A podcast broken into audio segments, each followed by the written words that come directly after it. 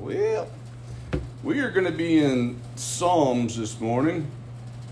You can start flipping over to Psalms 32. Uh, today's message is be blessed. It's hard to follow up be humble uh, with be blessed because those two may or may not work hand in hand, but it's hard to be blessed if you're not being humble. Amen.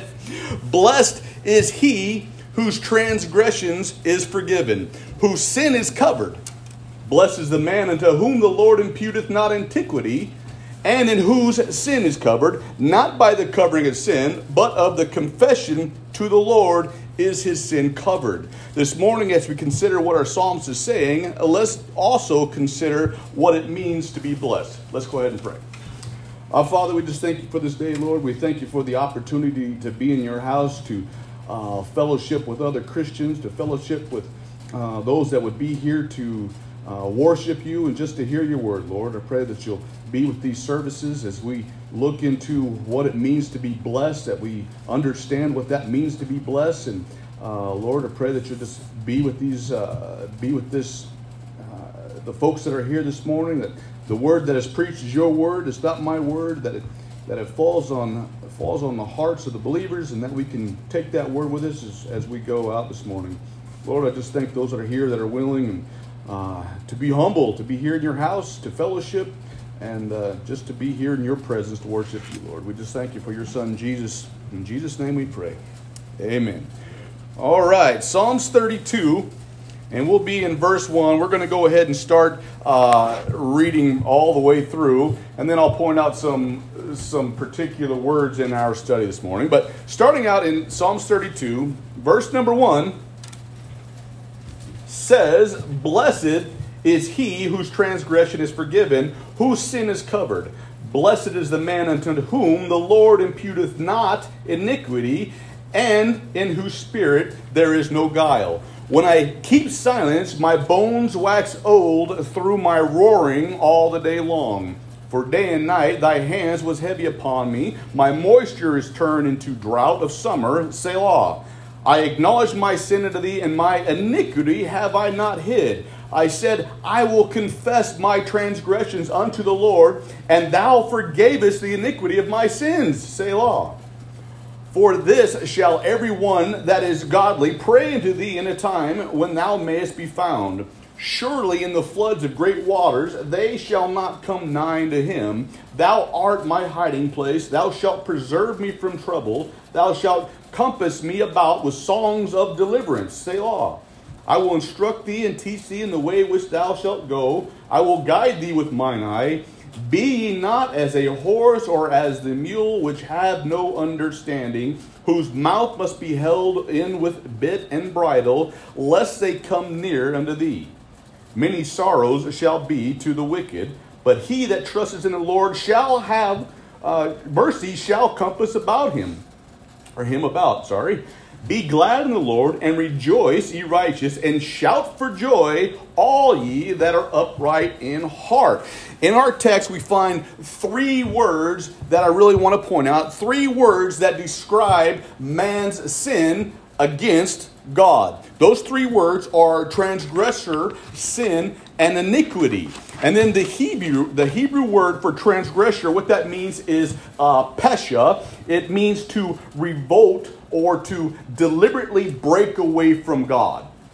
That word for sin is hata, which means to come short of or to miss the mark, if you will. God gives a standard, we have missed that mark.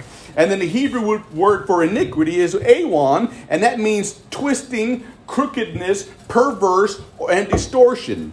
David praised God and he blessed God because his deliberate revolting. And I say deliberate, and we'll get into why I say deliberate. But when we sin, especially as children of God, more times than not, it's deliberate.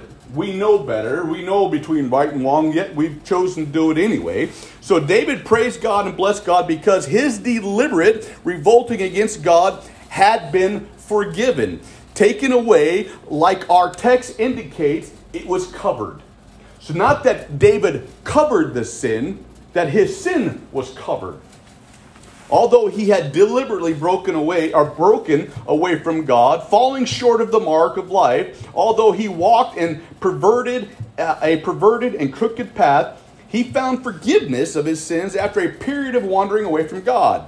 When he found forgiveness from God, his sins were blotted out, covered, and the joy of salvation re entered his soul. You remember David says, Restore unto me that joy of salvation. You know, when we are, ah, we are transgressing, or we're in sin, or we're in iniquity, there is quietness in our soul. There is stillness in us. We're not seeing God face to face anymore. That relationship is tainted or broken because we've deliberately broken that. And David is saying, Restore to me that, that joy of salvation, that joy when we called him into our lives, when we, when we confessed our sins and they were blotted out. They were cleansed. We were freed from that burden of sin at that point. And David is crying out to Lord because he had walked away deliberately. He had done something that he knew was absolutely wrong. And he went ahead and did it anyway. And that relationship between him and God were now no more. He didn't see God face to face. He wasn't being blessed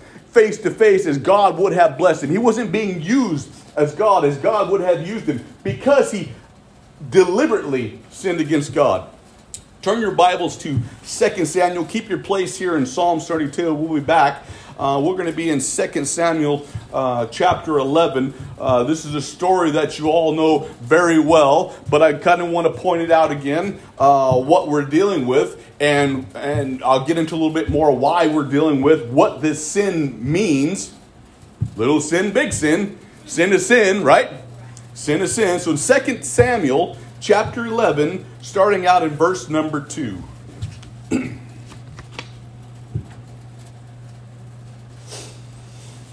Second uh, Samuel, verse or chapter eleven, verse number two says, "And it came to pass in the evening tide that David arose from his bed and walked upon the roof of the king's house. And from the roof he saw a woman washing herself, and the woman was very beautiful to look upon. And David sent and inquired after the woman. And one said, Is not this Bathsheba the daughter of Elam, the wife of Uriah the Hittite? And David sent messengers. Let me stop there for a minute. He inquires about this beautiful woman that he sees, and they tell him, Isn't that Bathsheba married to Uriah? I think that's a valid point. Someone told him who she was, verse number four, and David sent messengers and took her deliberately. He delivered. He sent somebody because of his position. He could do that. He sent somebody. Verse 4 And David sent messengers and took her, and she came into him, and he lay with her, for she was purified from her uncleanness. And she returned into her house, and the woman conceived and sent and told David and said, I am with child. And David sent to Joab, saying, Send me Uriah the Hittite. And Joab sent Uriah to David. And when Uriah was coming to him, David demanded of him how Joab did, and how the people did, and how the war prospered. And David said to Uriah, Go down to thy house and wash thy feet. And Uriah departed out of the king's house. And there followed him a mess of meat from the king. Uriah but Uriah slept at the door of the king's house with all the servants of his lord, and went not down of the house. And when they told David, saying, Uriah went not down from the house, David said to Uriah, Comest thou not from thy journey? Why then did thou not come down to thy house? And Uriah said unto David, The ark and Israel and Judah abides in the tents.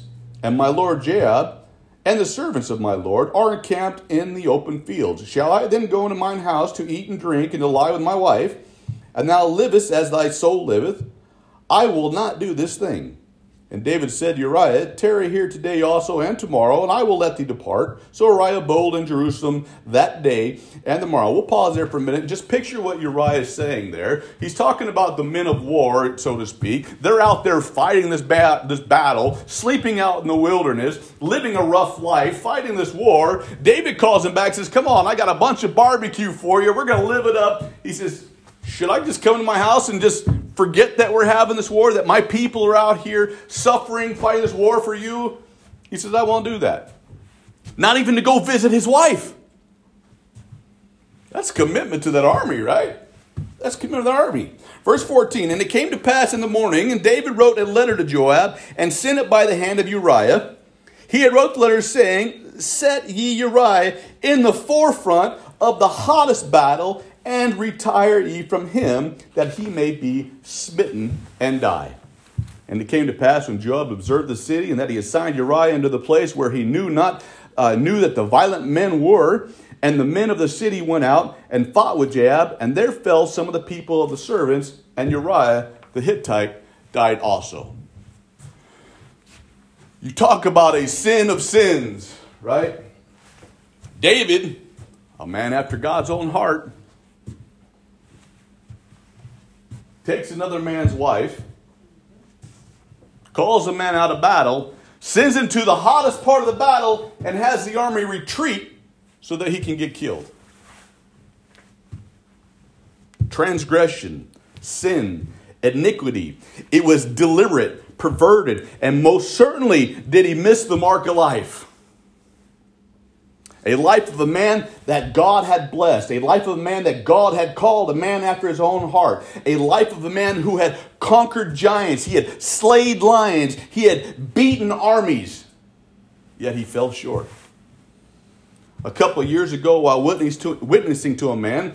Uh, I was working out in West Texas on a project out there, and I asked this man about his salvation uh, and what that meant. And we went on and we talked about God. Oh, I believe in God. Uh, we talked about Jesus. I believe in Jesus. And I asked him, what's stopping him? What's stopping him from being saved?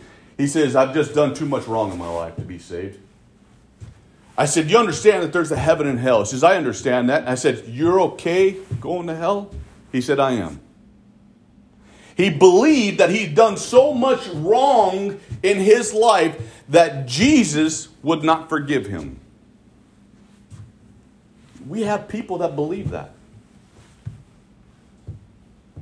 We have a world that believes that. It's sad to think that Little sins can be forgiven, big sins can't be forgiven. I think it's sad to think that because God says, All ye, all ye. Sin is sin. That doesn't make it right. That doesn't make one sin better than the other one. Certainly, we think some things are worse than others. You know, that's the flesh thinking that. God sees sin as sin. So I asked that man, I said, You're okay with that? He said, I'm okay with that. I didn't want to let this man go just believing that.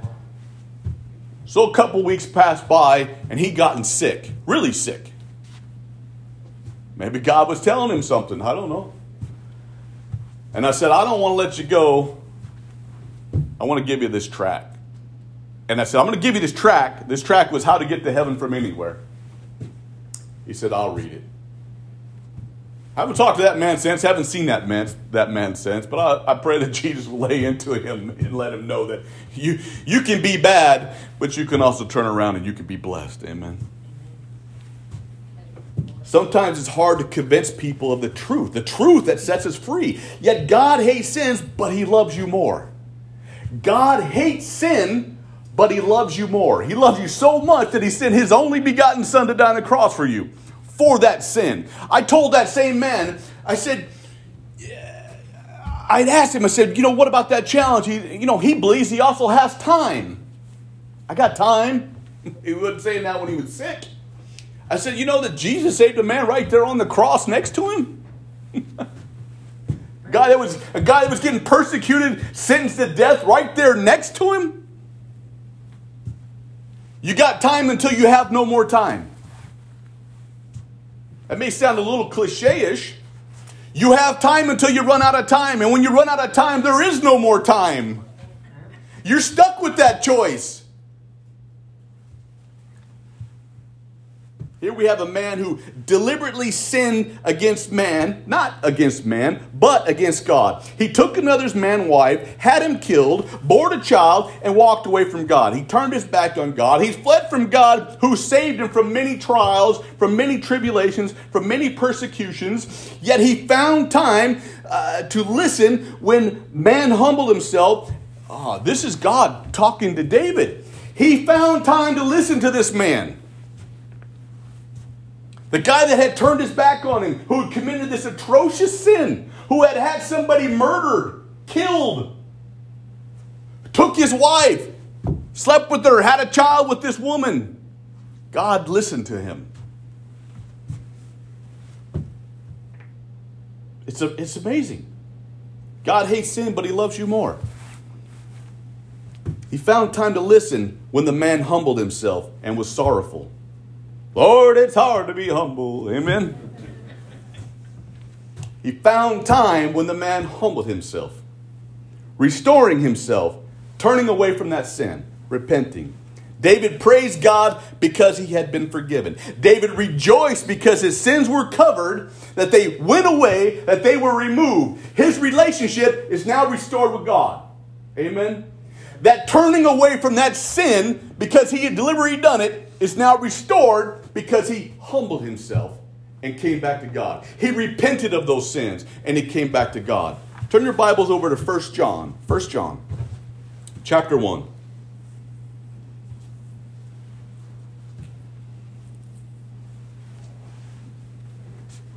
1 John chapter 1, verses number 7 through 9 says, But if we walk in the light as he is in the light, we have fellowship one with another, and the blood of Jesus Christ, the Son, cleansing us from how much sin? All sin. Not just that little itty bitty one that you committed, all sin. If we say that we have no sin, we deceive ourselves and the truth is not in us. If we confess our sin, he is faithful and just to forgive us our sins and to cleanse us from all unrighteousness. Amen. Lord, it's hard to be humble. I'm stuck with that song there, Fuzzy. I think about that in my own life. I didn't go and steal this man's wife. I didn't go and have her husband killed. I didn't have another child. I got, one of one's enough. I got two, but only one's here. But you think about that in your own life that you were not saved until you came to Jesus. You were not saved until you confessed those sins. You were not saved until you asked Him into your heart.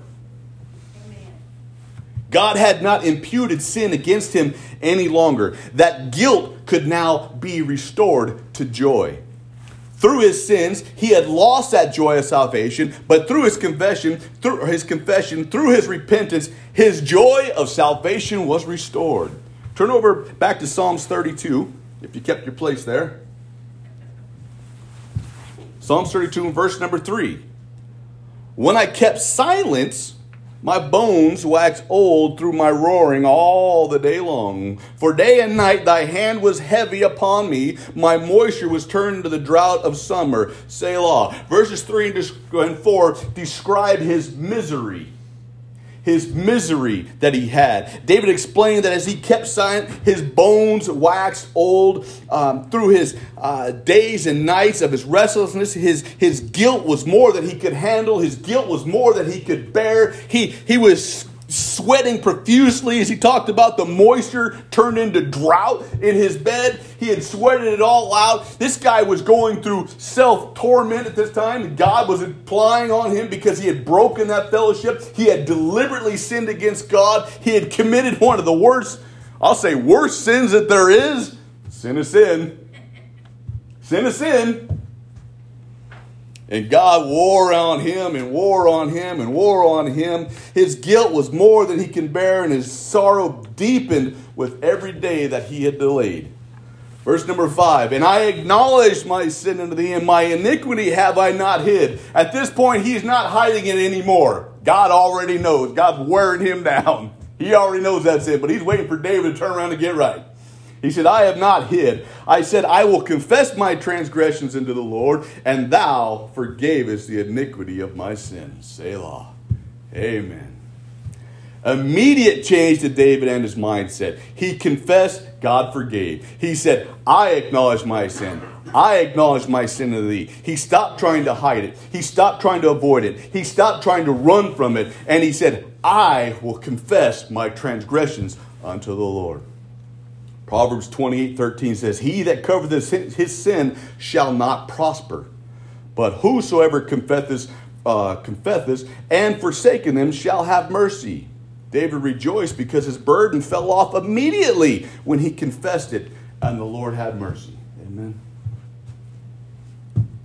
Verse number six For this shall everyone that is godly pray unto thee in the time when thou mayest be found. Surely the floods of great waters, they shall not come nigh to him. Thou art my hiding place. Thou shalt preserve me from trouble. Thou shalt compass me uh, compass me about with songs of deliverance. Selah. Like David, every sinner is an example. Every sinner has a testimony. Every sinner has a story to tell. And every Christian that has confessed to the Lord Jesus has a has to thank him and has a song to sing about him.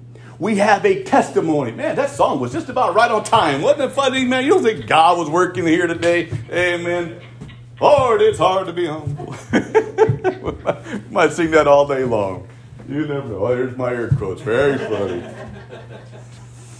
We have a walking testimony living inside of us because your sin, no matter what that sin was, no matter how bad you think that sin was, that sin has been washed away. It has been covered by the Lord Jesus Christ. You turned away from that sin. You accepted his forgiveness. He accepted your forgiveness. That'd be better, wouldn't it? you know what I was going. You know what I meant.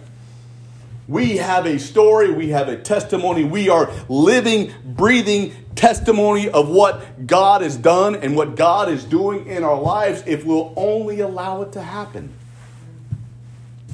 Like David, every sinner is that example. Verse number 8 I will instruct thee and teach thee in the way thou which thou shalt go. I will guide thee with mine eye.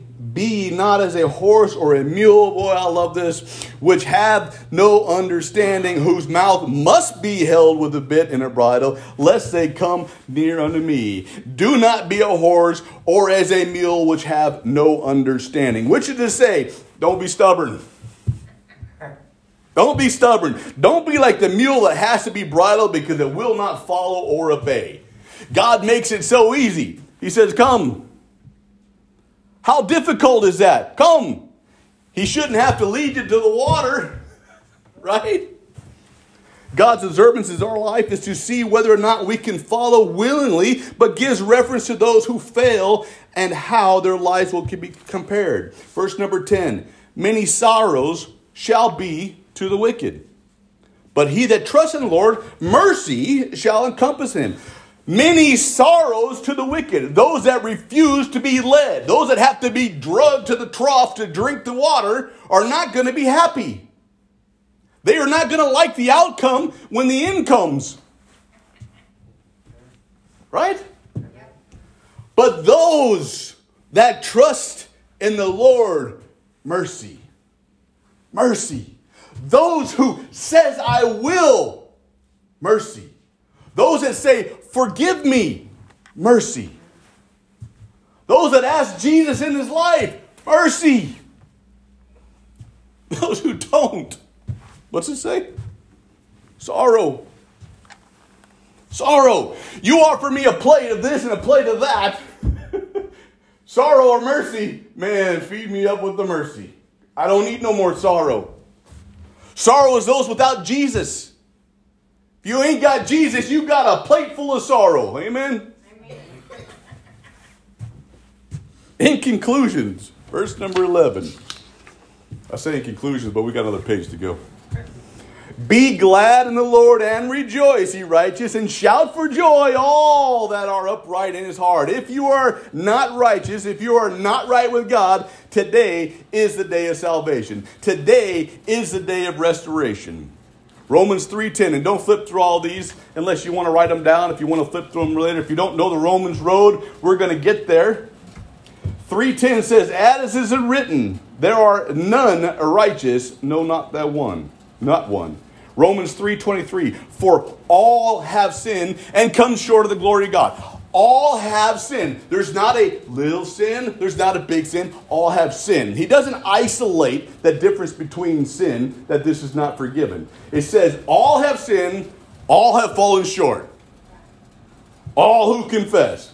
Romans 5 8. But God commended his love towards us in that while we were yet sinners, Christ died for us.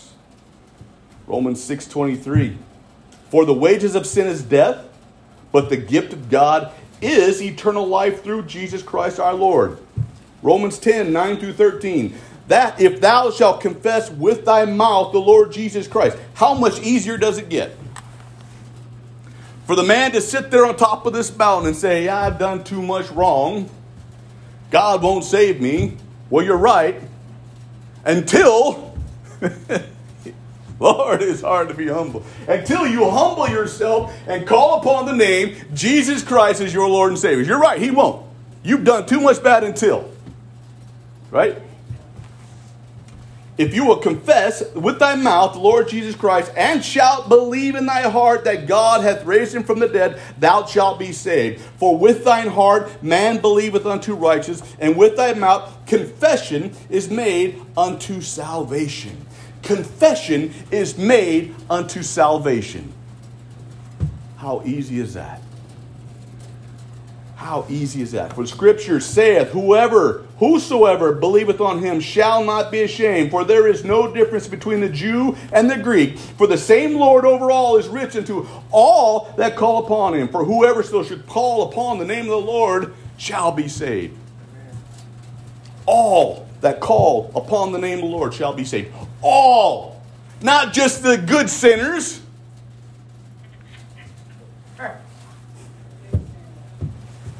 John 3:16 For God so loved the world that he gave his only begotten son that whosoever believeth in him should not perish but have everlasting life. You've got a choice to make. You get heaven, you get hell. You get a plate of sorrow or you get a plate of mercy. What do you want? That choice is up to you. Ephesians 2 for by grace are ye saved through faith and not of yourselves. It is not a gift, not of works, lest any man should boast. You can't work for it. You can't buy it. You don't earn it. You don't deserve it. But by mercy, you can have it. By mercy, you can have it. 1 Corinthians 15 1 says, Moreover, brethren, I declare unto you the gospel which I preached unto you, which also you have received, and wherein you stand, by which also are you saved, if you keep in memory that I preached unto you, unless you have believed in vain. Many people playing church today. Many people show up to get their little gold star, their little check mark that says, I went to church today, I've been good today. That don't make you saved. Believing in Jesus Christ, calling upon Him, makes you saved. By His mercy makes you saved, not because of anything that we could do, for I delivered unto you first of all which I have received, how that Christ died for our sins according to the Scripture, and that he was buried, and that he rose again, and on the third day according to the Scriptures.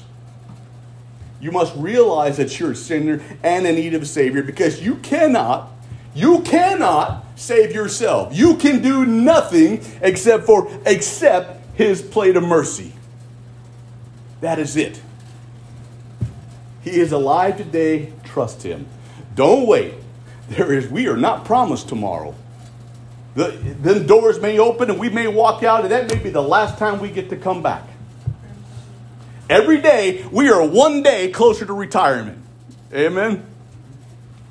Some of us, that may seem like a long time. Every day we are one heartbeat, we are one step, we are one blink of an eye, we are one day closer to meeting Jesus face to face, where he will say, sorrow or mercy. You made your choice. Every day, every second, in some of our cases. 2 Corinthians 6 2 tells us that now is the accepted time for salvation. As we call up Brother David for our song of invitation, if you have something unconfessed, if you have something that needs to be dealt with, bring it to God. If you've lost, if you've deliberately turned from God in that sin, bring it to Jesus, bring it to the altar, get that fellowship straight. If you don't know that your final home is heaven, do not leave this place today because you're not guaranteed tomorrow. Today is the day of salvation. Get that right before you leave here today. Amen. Brother David.